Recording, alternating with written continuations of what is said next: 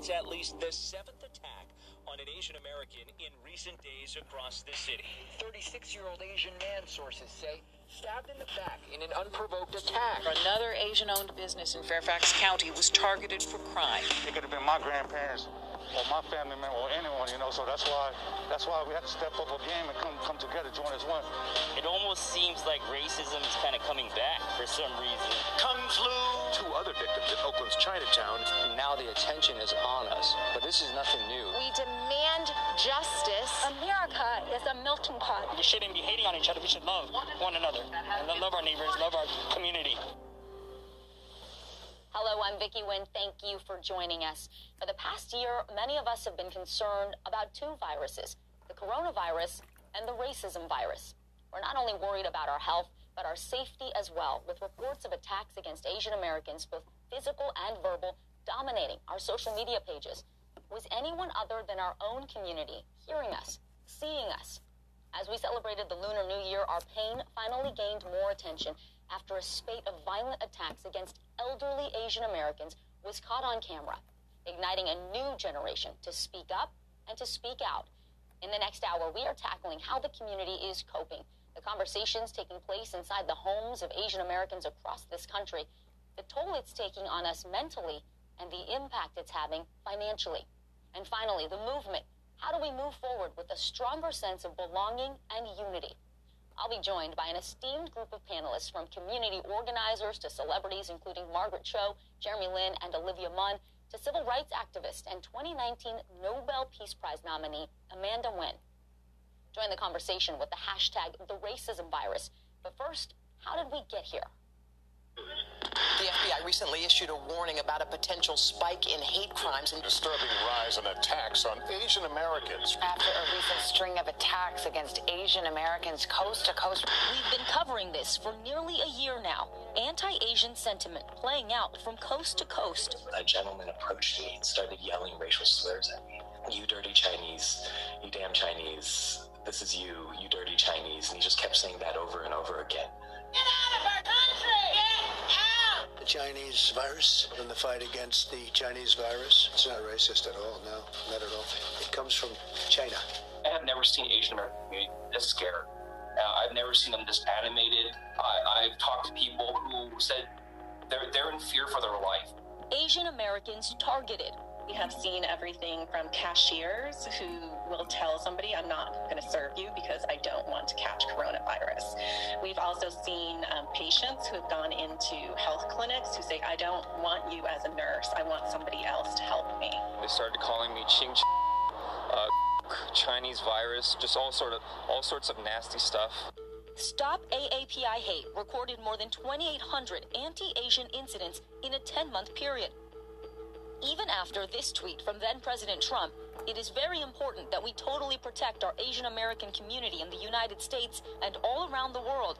And now, nearly a year into the pandemic, a new president and a new pledge. I'm directing federal agencies to combat resurgence of xenophobia. This is unacceptable, and it's un-American. Still, the attacks continue. In February, 18 incidents in a two-week period in the San Francisco Bay Area, including the senseless killing of 84-year-old Thai immigrant Vicha Ratanapakdi.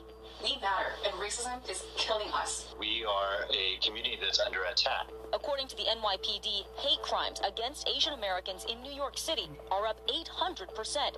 Everyday people now rising up, lending a helping hand.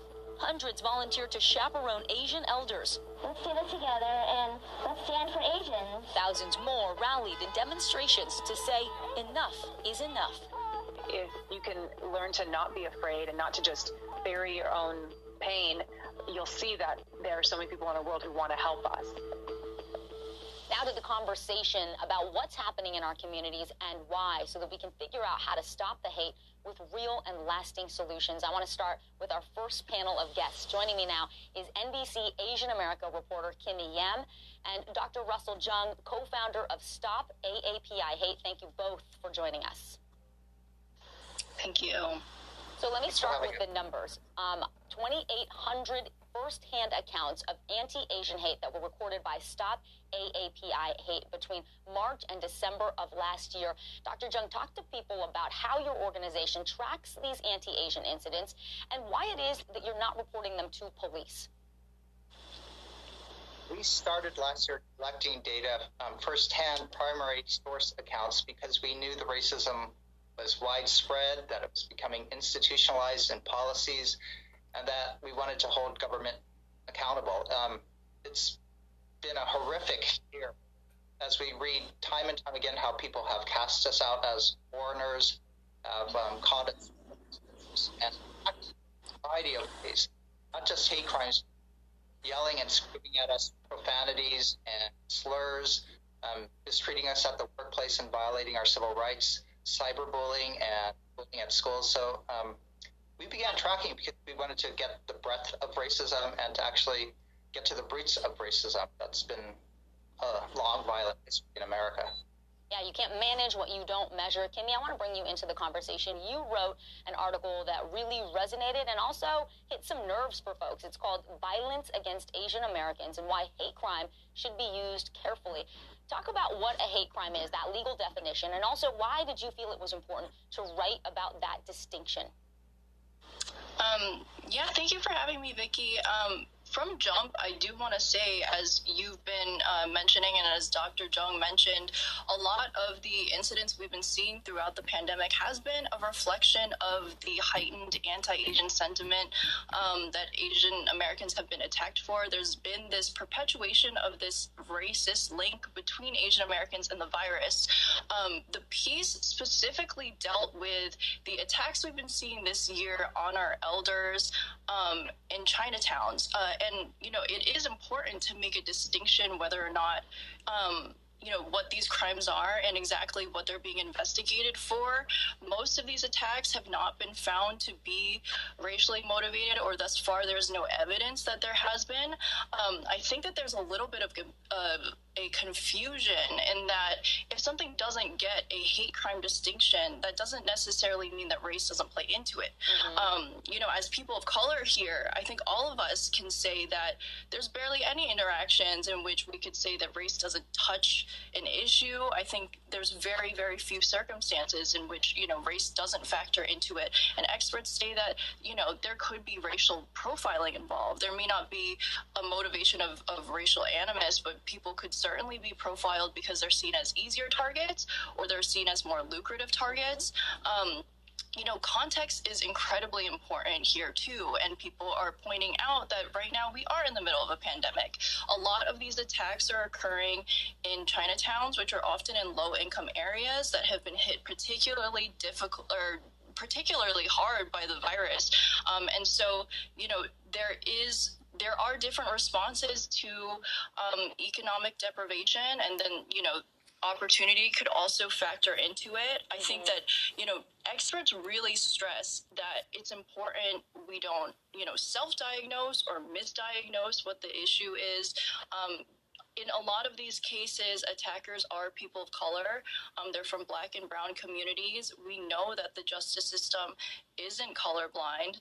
Um, we also know that, you know, misdiagnosing something like this could inflame tensions between communities or, you know, kind of create this idea that one community is targeting another when that may not be the case. Um, ultimately, yeah. experts really say that if we aren't looking into what the actual root of the problem is and being accurate with this, the Asian American community is not any safer. And Dr. Jeung, I want to bring you in because that was a point that Kimmy made in the piece, and I think some people commented that they felt like it gaslit the Asian American community. I hope this helps to clarify why you felt it was necessary to talk about hateful acts or incidents that may not be actually rising to the level of a distinction of hate crime, but doesn't make them any less painful. You're not trying to discount that experience or say that it shouldn't be investigated.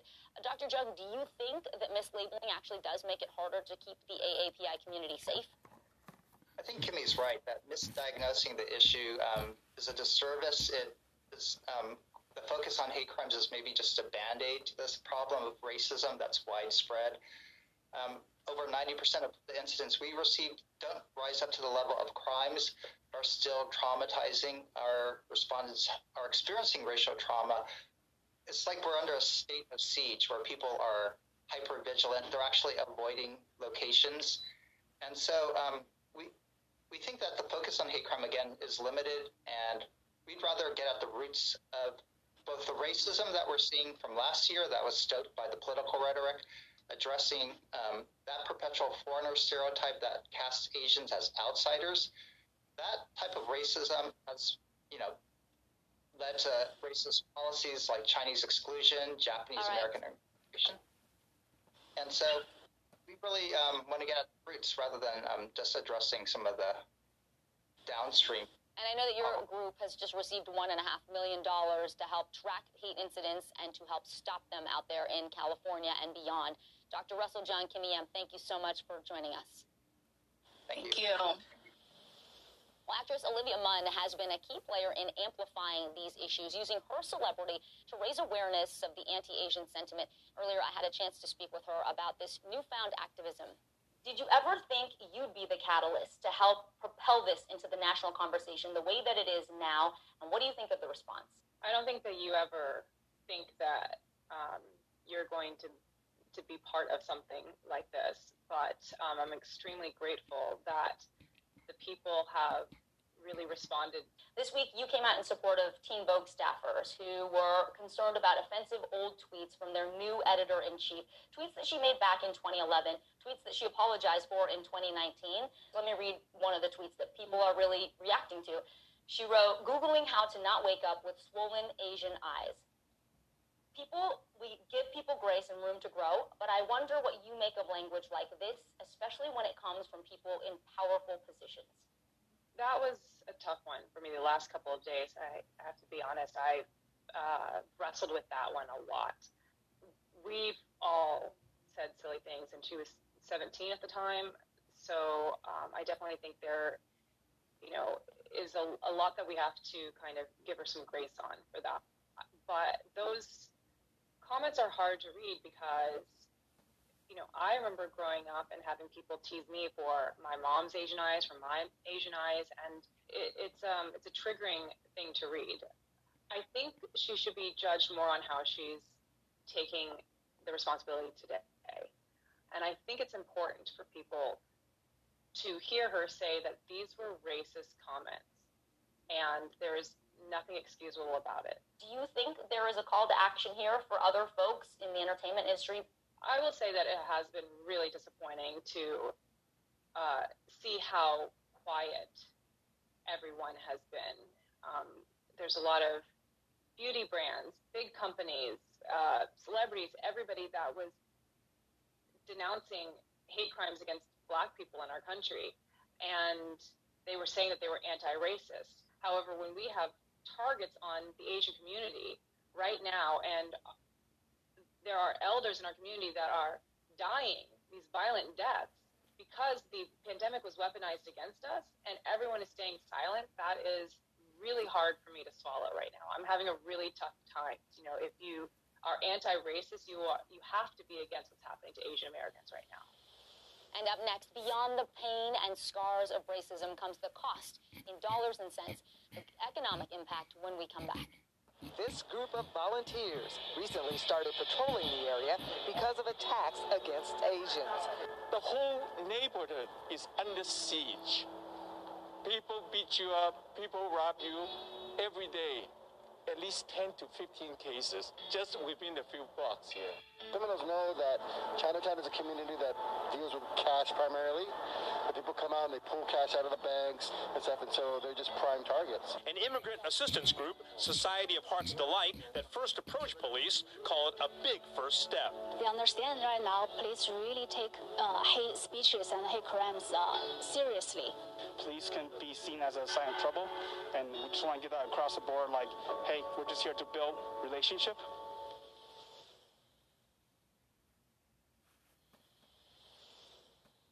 The recent attacks on the Asian American community aren't just taking a physical and emotional toll, it's economic as well.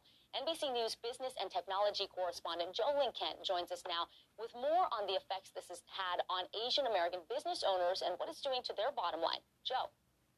Hey, Vicki, the economic impact is real. In fact, here in the U.S., a lot of small business owners tell me that they started feeling the economic pain back in January and February of 2020, before the pandemic hit the United States. And if you do the math, that's a lot, which has snowballed into more than a year of economic challenges.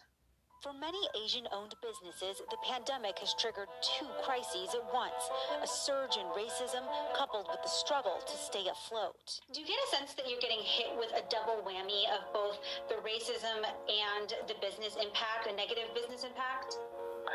Absolutely. It's double whammy, triple whammy. In New York City, Xi'an Famous Foods CEO Jason Wang says he's been forced to change the way he does business due to hateful attacks on his Asian staff. One is involving employee going to work in the morning and we're talking about 9 a.m., uh, usually rush hour, uh, broad daylight, uh, where he was punched. The second attack was involving a female employee who was attacked right after work, uh, about to get home in the subway system as well. She was punched, and uh, again, unprovoked, random attack. According to analysis by McKinsey, Asian American owned businesses were some of the earliest to suffer because of misguided fears about Asian communities nationwide. In fact, Asian American unemployment shot up by more than 450% from February to June last year, faster than other racial groups. Now, many of those jobs have come back, but concerns remain. What have you had to do as a business owner to keep your employees safe? We always want to do what is right for our employees. So we decided to preemptively close all of our restaurants earlier than usual. So we, we closed at 8.30 for all stores. Stores used to close at 9.30, 10.30, depending on the location.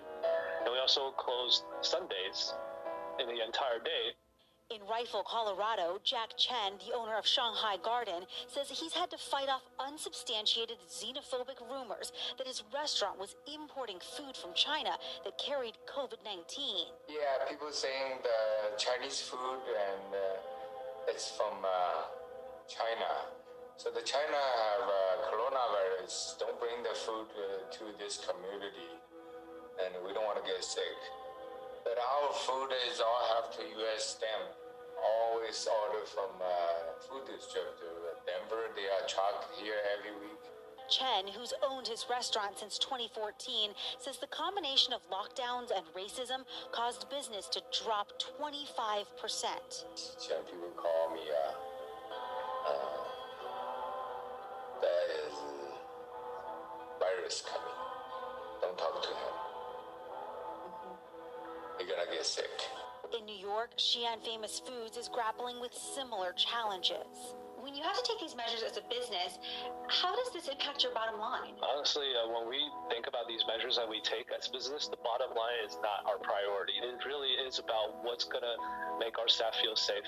When you have to close early, what does that do to your restaurant business? Our restaurants have already been suffering because of the pandemic, uh, but in addition to the pandemic, our limited hours put us at an even lower amount of sales volume. I would say right now our restaurants are operating around 20 to 30 percent of what it used to be. We're not making anything. We're actually losing tens of thousands of money every month. And meanwhile, just survive. It's not about making money right now. It's just about survival. You know, we're just seeing, hoping for better days. These heartbreaking stories from business owners across the country have one central theme. They just want to get through and make sure they can get to the other side of this while making their voices heard. And Vicki, the numbers are real. According to the National Bureau of Economic Research, the number of AAPI owned businesses actually dropped 26% from February to April of last year. And the numbers are expected to be worse once we get the data for the end of last year as well. Jo Ling Kent, thank you so much for that insightful look at the impact on our local businesses. Really appreciate it. Now, when it comes to big business, we are seeing more and more companies speaking out against hate. Familiar brands like Ben and Jerry's, Nike, Adidas, Peloton, and Pepsi, along with leaders like Apple CEO Tim Cook, have issued statements in recent weeks in solidarity with the Asian American community. But is it enough? Does more need to be done to make a real impact? For more on all this, I want to welcome Eric Toda. He is a marketing executive at Facebook. And Benny Luo, he's the founder and CEO of NextShark. That's a media company focused on sharing news about Asian American issues. Thank you both for being here. Eric, first to you. You have an opinion piece in Adweek that's getting a lot of attention. In it, you wrote about the model minority myth and how the perceived success of the Asian American community has made it raceless. He went on to say that this myth has turned other communities against us as we have been inappropriately placed on a pedestal. Can you talk about what you've experienced in your own life and career that inspired you to write this? Yeah, for sure. Um, what inspired me to write this was uh, watching the Super Bowl. I'm in the marketing and advertising industry, and so the Super Bowl is a big moment for me, uh, just because I see the best of brands, I see the brands that I worked with, um, and what I realized during the Super Bowl was that many messages were hopeful. Many messages were about we got past November, now we move on, and now we have a brighter future. This was right after a week of five straight attacks against the Asian American community. Five straight attacks, and not just about, and not just attacking young people like me and Benny. I'm talking about elderly people. Mm-hmm. And so I took it upon myself to write that piece, to call out to the industry, everything is not okay. You could have used one of those 30 second spots, easily pivoted, which I've done before in the past, easily pivoted um, to call out and say we condemn all acts of violence, all acts of racism, especially against the Asian American community, to at least put a spotlight on it, because at that time, at that time during the Super Bowl, no one was talking about it, and so I wrote the piece to hopefully gain more awareness, but also encourage uh, my peers in the industry to act. And what's been the response? Are you getting the response that you wanted, and what more needs to be done? I think, like you mentioned, there has been a very positive response. Uh, a lot of actions have been taken, um, but I think we're we're slowly getting to the point and I'm not I'm not just talking about the Asian American community. I'm talking about all minority communities. We're getting past the point of being okay with just a post, with just a statement. We want action here. We want action, tangible action that isn't just supporting the Asian American community internally in these corporations, but all minority communities. Because the fact is, we're not going to be the last. We weren't the first, and it all it'll always come back to this conversation. And so, what my, what I'm asking is. Um, for the employees, for the leadership of all these brands and companies, look inside yourself and ask yourself, is a post enough? Likely isn't. Uh, we want to see action. We want to know how you're supporting uh, your internal groups, how you're providing them with resources, and really how are you providing them a forum to have these conversations because these conversations are uncomfortable, but they're necessary for change. Speaking of forums, I want to talk to Benny. You founded NextShark back in 2013, and today it has exploded into one of the leading sources for news for the AAPI community. Why do you think that, that that is? Was there a void there that you helped to fill, and how? What do you attribute this growth to? Yeah, I mean, you know, so for me, I grew up in the Bay Area, you know, suffered, you know, racism and discrimination growing up, you know, was bullied in school for my race. And so Asian American identity was something that was very close to my heart. However, uh, you know, NextShark started off as a uh, business and uh, business site focused on young people. Um, about two years there, we saw a um, big increase in um, interest in Asian-centric content. And every time we feature like an Asian face, a Asian American business leader of some sort, we noticed a uptick in engagement. And uh, so it was a kind of like a slow pivot, um, and uh, it was definitely a very gratifying pivot because I felt that I was really um, helping advance our community forward. Um, and we, we basically you know, have been doing it for the last five years, and it was kind of interesting to see this trajectory of covering um, all these incredible strides that our community was making, from the success of Fresh Off the Boat to Crazy Rich Asians to uh, Andrew Yang's surprising pre- presidential campaign run, um, to suddenly seeing this like you know uh, the shift of you know, and started last year, you know, during the beginning of the pandemic, where um, you saw these this huge increase in um, you know alleged hate crimes and anti-Asian rhetoric, and seeing that shift, especially for us in the newsroom, has been very like you know daunting and has been you know hitting us on a very personal level. Yeah, it is different to experience that and also to be covering it as well. Talk to me about the tips that are coming in. Are you seeing an uptick and and how is your coverage evolving because you have to be careful about what you're putting on. You don't want to continue to trigger people and only cover the traumatic incidents. I think we're all looking for good news and uplifting news too. Yeah, um, that, that's a very good question. Um, you know, we I would say prior to the pandemic last year, we were really only getting one to two news, news tips a week through a general mailbox. And a lot of these incidences, um, you know, was not enough for us to really follow through with. You know, not enough info, you know, sources not wanting to come out. And uh, since, uh, you know, from the start of the pandemic, uh, it, it went from one to two to up to, you know, 50 a day through, you know, you know, DMs on our platform to emails, um, and it kind of dropped off. I would say sometime you know last summer, but uh, lately, especially you know almost like a year, you know exactly a year later, we're seeing this like you know it's, it's like we're hitting uh, another uh, you know big uh, trend, which is um, extremely concerning. And you know for us, I, I think that uh, us as media, I mean, we're always thinking about, um, you know, how we can continue evolving and, you know, what is our responsibility to our readers as well. And, you know, and so little things like we understand that a lot of the reporting that we've been doing, you know, can, can be a lot of traumatic content. And so it's gotten to the point where we're even, you know, posting messages on our Instagram saying, hey, you know, it, it, I know that these things are tough to view. And so if you need to pause us for a little bit or even unfollow us for a little bit, you know, to take a little bit of a mental health break, we, you know, we totally understand. Yeah, we're going to talk about mental health a little later in this hour. Thank you, Benny. And I just want to hit really quickly a 2018 report by Deloitte found that Asians and Pacific Islanders make up less than 4% of board leadership in Fortune 500 companies. Eric, some people call this the bamboo ceiling. So talk to me about what needs to be done to get more Asian Americans in leadership roles like you. You're high up there at Facebook, and that platform has gone a long way. I mean, honestly, the, the biggest thing that I've been telling every single leader that's reached out is take a look at your executive ranks. Take a look at who you're promoting, pathways you're giving them, and are they perpetuating the model minority myth? And what I mean, so, so let me unpack that for a little bit. The model minority myth states that if you just keep your head down, work hard, don't speak up, don't challenge, um, you'll find some level of socioeconomic success. And there are many people in executive positions that have been promoted just for that, which then sets a bad precedent for young people like myself, like Benny, who come into the industry, see that, probably don't subscribe to it, but then understand they have to conform to it to succeed. What I'm asking business leaders to do right now is say, don't perpetuate, don't perpetuate the mall minority myth. Encourage your employees to speak up and give a pathway to those willing to challenge. Give a pathway to those willing to speak up and speak their mind versus just keeping their head down. And so I think the more that we do that, the more that that myth will slowly break down over time. Um, so then more people like me and like Benny uh, can be in impactful leadership positions.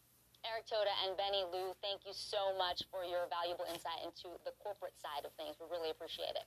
Up next, the mental toll. NBA player Jeremy Lin joins us for a frank conversation on the name calling he still faces on and off the court. And later, actress and comedian Margaret Cho on what Hollywood can do. I know plenty of uh, Asian Americans who feel very unsafe today, including my parents uh, who live in California and they have been in their homes for a year because of fear of getting COVID, and now there's hope for a vaccine, and they're they're afraid of going outside because of the huge number of attacks on Asian American and specifically the elderly. When I see the violence against elderly people walking down the street, I think about how that could be my grandmother, my grandfather, my mother, my father. I worry about violence all around us with our neighbors. It is very personal is something I worry about as a father raising two baby boys, Asian American baby boys, here in this country. Taking a shot at our elders, you know, grandpas and grandmas, is not okay. That's not healing. That's not what America is about.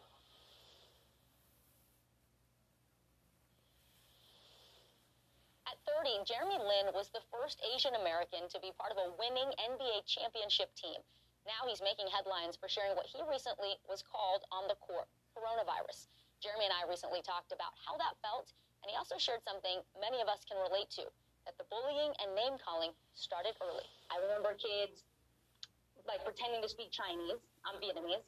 And this is stuff as a kid, you know it's wrong, but for me, I didn't actually know exactly why it was wrong. We didn't talk about discrimination or racism in my house. And I wonder for you, what was your experience? What what are your earliest memories of feeling like you were being bullied or discriminated against because of your race? I mean, that's such a great way to, to describe it. I, I knew something was different, right? Because of basketball and because of school, I went, I became friends with a whole other, you know, group of people. It was, you know, me being surrounded by all Asians and then me being the only Asian. And, you know, I'm walking down and people are like, look at that, that's Yao Ming, or go back to China, or, or you're a Chinese import or things like that. And then it got even worse. I got into college and people calling me, you know, uh, chicken chow mein, or can you even see the scoreboard with those eyes, or you know, even calling me and stuff like that. And so there's been so much centered around just like realizing as I continue to play basketball and play at a higher and higher level that wow, the, the viewpoint of who I am is very much centered around what I look like. How did you, as a young person, deal with it? And is it different than how you deal with it now? Definitely. I mean, it used to get me fired up. You know, I ended up losing a super crucial game in college, and I played terrible, and we got blown out, and it was the biggest game of the season.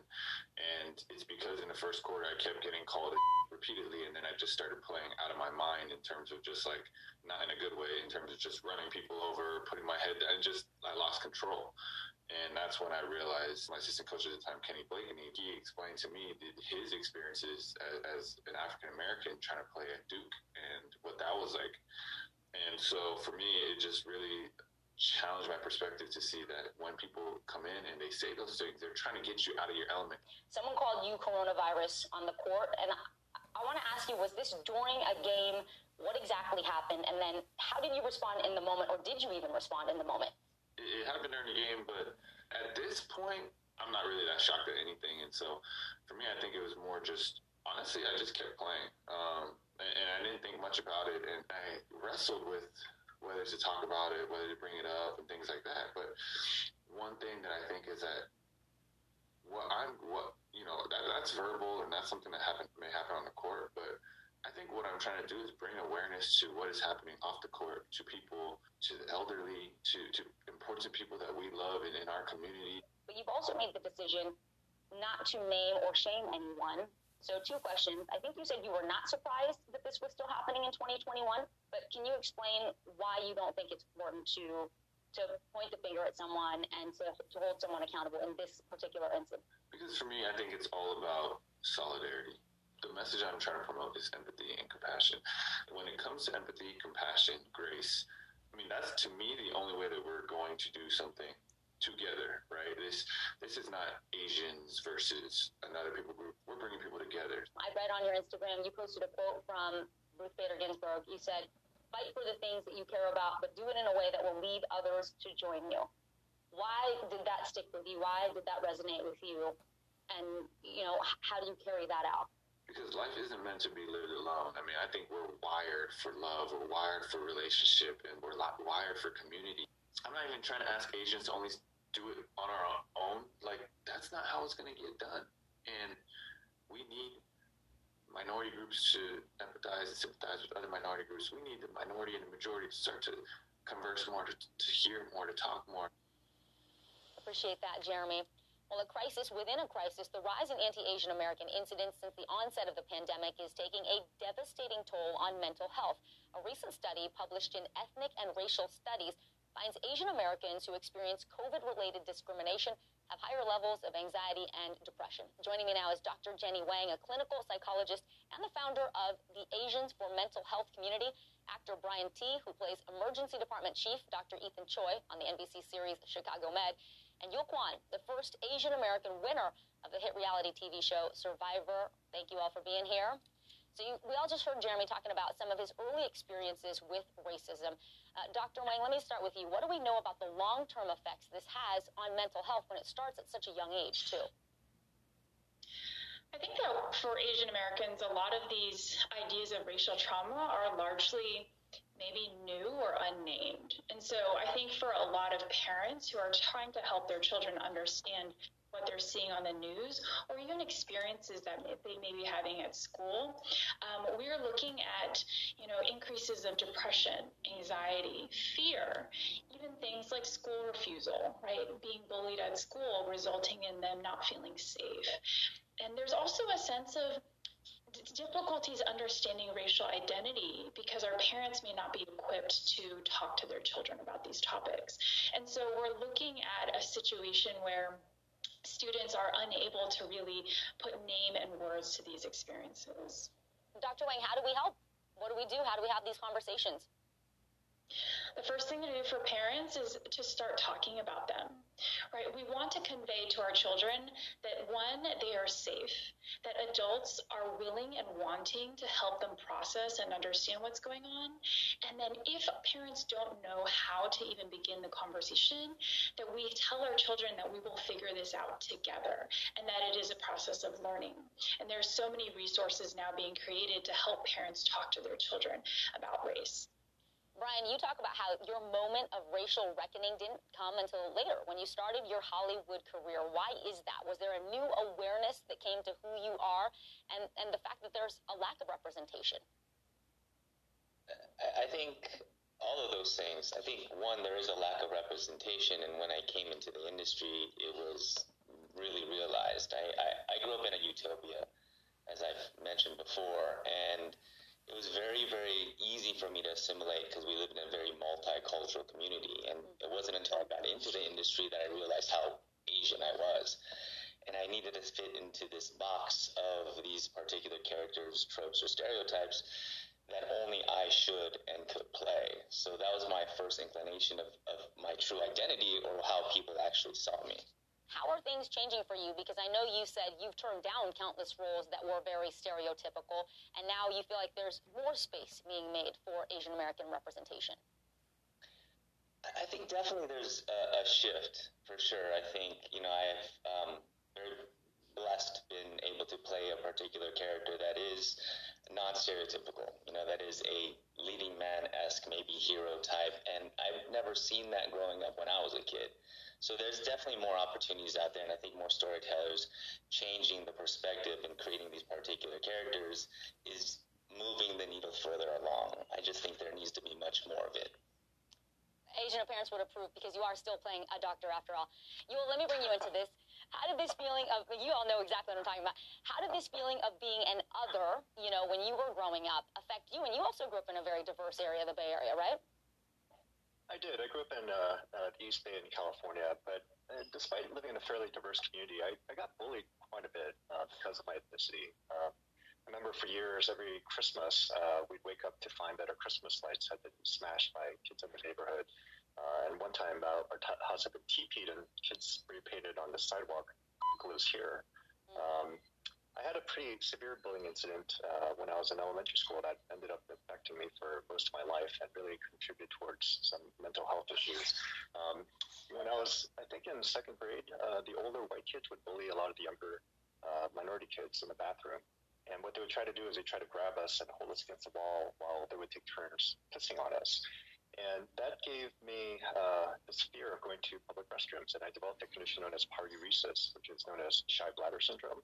And for most of my life, I could never go to the bathroom in public spaces. And this ended up dominating every aspect of my life. My entire day would be planned around whether I could go to a bathroom. So I often wouldn't go to ball games or parties or to the mall or movies because I was so afraid I wouldn't be able to go to the bathroom. And I think a lot of my kind of early trauma really got me to think deeply about why it is that I was bullied, why I felt this way, why I felt alienated.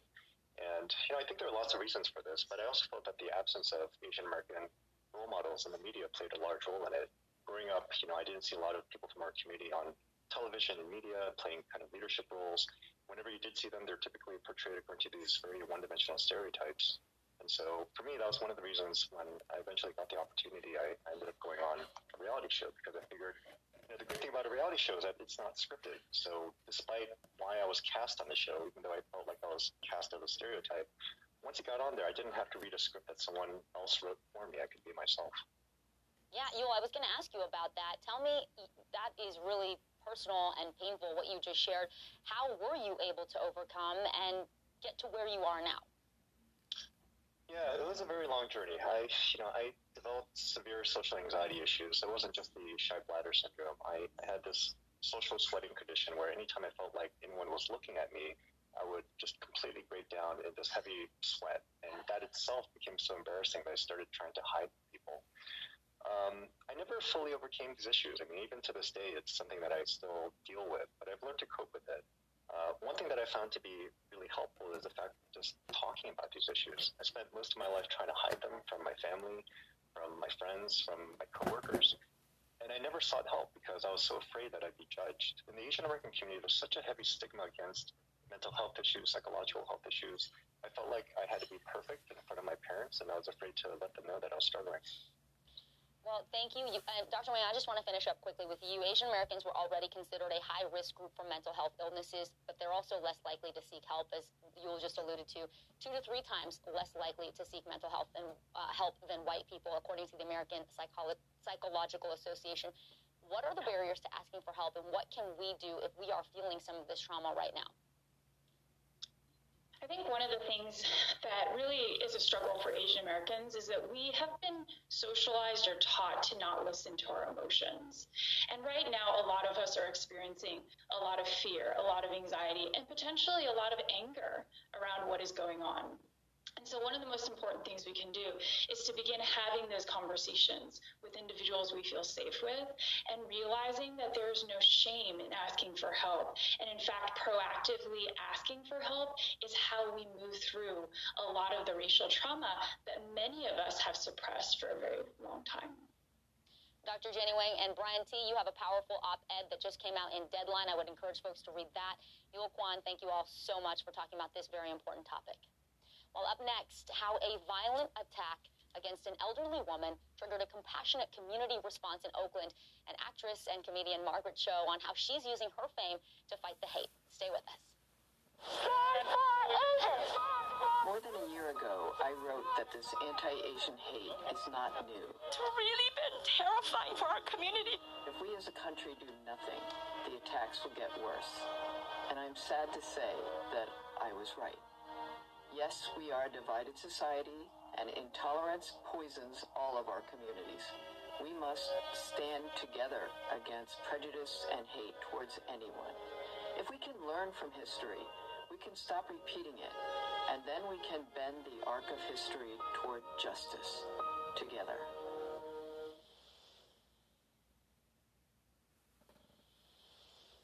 Oakland, California, home to the nation's oldest Chinatown, has seen a spate of violent attacks, particularly against Asian seniors. But now residents are taking matters into their own hands. Hundreds volunteering to chaperone Asian seniors as part of a group called Compassion in Oakland. Jessica Owyoung is one of its co-founders, and she joins me now. Jessica, talk to me a little bit about what what was behind this. How did you get so many people to participate?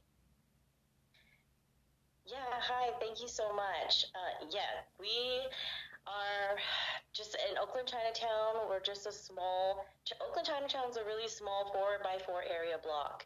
And we um, are really close to a lot of freeways. There's a lot of surrounding businesses. Um, and we all started by a viral social media post by Jacob Azevedo, and he posted because he felt so compelled um, to act because of what was happening to the seniors in our community. And he received thousands of responses. One of those responses was myself and uh, three other other of the now leaders. And we um, were actually all strangers before this. And um, we had a common goal uh, to protect our elders. And um, now we have seven over 700 people that have signed up to volunteer. Uh, we've been out for about four weeks. Um, patrolling the area, chaperoning different seniors, um, letting the uh, seniors know about our services. Jessica, it sounds like social media played a huge role in kind of uniting all of these strangers, but what would be your advice to other folks who would like to do this in their own communities? What have you learned so far? And, you know, h- how can people be successful? Yeah, uh, my advice would definitely be to, to act to just start. Um, to not be afraid to speak up and gather just a few friends. And you you know would never know what'll happen um, and that spark will what, what what that spark will do. So my advice is just to start to act um, you know walk around with a couple friends. Jessica Owyoung with compassion in oakland thank you so much. Thank you so, how do we keep the momentum going? Let's bring in our panel of Asian American pioneers who are using their platforms to urge action against this rise in anti Asian sentiment. Joining me now, actress and comedian Margaret Cho. She plays Auntie Ling in the animated Netflix film Over the Moon, and Amanda Nguyen, the founder of RISE, a national civil rights nonprofit. And she was the 2019 Nobel Prize nominee. Amanda, let's start with you. This pandemic, as we know, has fueled this surge in some of these anti Asian hate incidents and violence. But for you and me and many in this community, this is not new. You are calling for systemic change, looking back at the history of Asian invisibility in the U.S. Talk about what you mean by that, and also what's the role that school and education plays in this. First of all, thank you so much for having me. It's such an honor to be on a panel with such incredible pioneers, legends.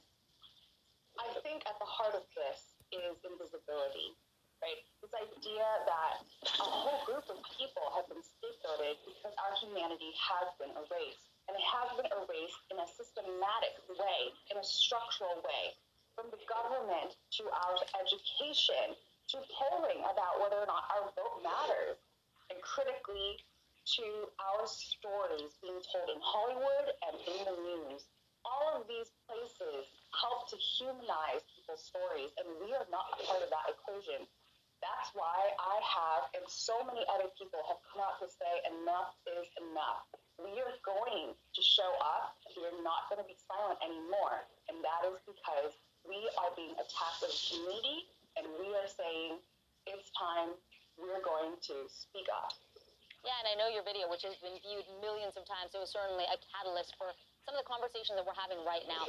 Margaret, Asian Americans have long felt a sense of invisibility, as Amanda was talking about. You, I remember, you're one of the first ones to represent in mainstream media on the entertainment side. What have you seen since then? And talk to us about what more you think needs to happen when it comes to seeing Asian Americans on screen as they are, not just feeling caricatures or certain stereotypes. I think it's so important to really talk about visibility. And I think that things have changed but it's taken such a long time. I mean, my television show premiered 27 years ago, over a quarter of a century ago, and just now we're starting to see more Asian Americans in TV shows, in movies, but on a very peripheral basis. And it's not exactly a stereotype, but we're not all super rich. We're not all crazy rich. You know, it's not all Bling Empire, which I love those shows and movies, but at the same time, it enforces this stereotype or narrative is probably closer to it that we um, are untouchable and invisible, which is kind of a volatile combination when it comes to violence. Mm-hmm. Margaret Wycan say 27 years Asian, don't raisin. But three Asian American films are in theaters right now. Minari just won a Golden Globe, Raya and the Last Dragon, and then Boogie. So these are really different movies, different portrayals of Asian Americans. How important is it to see this and you know, you mentioned the frustration that it's taken so long to get here and there's so much more work to do. But what can we do? Are we voting with our dollars? What can consumers do? I think it's about supporting these films, supporting these artists, supporting these actors, supporting this um, community, this culture, which is emerging. And it's such an exciting time for these artists. Amanda, if you can, just come back to me and talk about the role of social media and how you and this next generation is able to leverage those kinds of platforms when you aren't seeing your stories told and how important that is. Social media is such an incredible platform because it essentially democratizes our voices. It's one of the reasons why we are able to have this conversation right now. When I look to mainstream media to see whether or not our community stories were being told and found that they weren't, I turned to social media. And overnight, millions of people responded to it. Over 11.4 million people posted videos. Um, and because of this incredible platform, people were able to say, hey, I want to share my story too. For the first time, they felt like their grief their truth to be brought into light. And not only that, other communities said, hey, I'm going to stand in solidarity with you. That was really critical. Both of you trailblazing in two different ways in pre and post social media era. We are really grateful for, t- for you. Margaret Cho and Amanda Nguyen, thanks so much. And now for the political reality check. California Congresswoman Judy Chu, she's the chairwoman of the Congressional Asian Pacific American Caucus. Hello, Congresswoman Chu. I know you've had a busy time. Thanks for fitting us in. President Biden has signed this executive order to combat xenophobia against Asian Americans. Help us understand what exactly does this do and is it enough? This makes a world of difference. We spent a year, and I'm talking about the Congressional Asian Pacific American Caucus, trying to get a meeting with the Department of Justice over this past year mm. when anti Asian hate crimes were on the increase due to President Trump's usage of the term China virus and Wuhan virus. Well, they ignored us for a whole year. Uh, so it was a huge thing when President Biden issued this executive order within the first week of his taking office. And it said that the Department of Justice needed to meet with the API community to uh, determine ways to combat these uh, anti Asian hate crimes. So we set up a meeting right away. They've actually already come up with several solutions, including grants to law enforcement to combat hate crimes, because there's a wide variation across different local law enforcement in terms of how they handle hate crimes. And certainly, it's not just about law enforcement. We hear a lot about restorative justice as well, educating people, making them aware. Uh, can you talk about the No Hate Act and the status of that piece of legislation? Yes, the No Hate Act uh, is a very important piece of legislation because currently our federal government fails in collecting hate crime statistics. In 1990, there was a law that said that the federal government needed to collect those uh, statistics but actually they rely on local law enforcement to give it to them. There's such a wide variation that uh, some local law enforcements don't report at all. In fact, three states don't even have a hate crime statute. So there needs to be continuity and uniformity in how these statistics are collected. And in fact, this bill helps do it helps to do that. Plus, it also provides resources to local law enforcement to be able to create hate crime uh, programs and also to improve them. Yeah, we know that data is important because without it, how do you know what's happening? Congresswoman Judy Chu, thank you for your time. Thank you. And our gratitude to the panelists who joined our discussion and shared their deeply personal experiences and insight. Thank you for watching The Racism Virus. This conversation is far from over. As painful as it is to see and to feel some of the anti Asian sentiment surfacing in this country, there's also a lot of hope, people coming together and talking. And only when these conversations take place can there be a better understanding. Let's keep this dialogue going. Use the hashtag the racism virus to ask your questions and to share your thoughts. We can't drive out racism with racism. We need to show compassion and understanding. For NBC News, I'm Vicki Nguyen.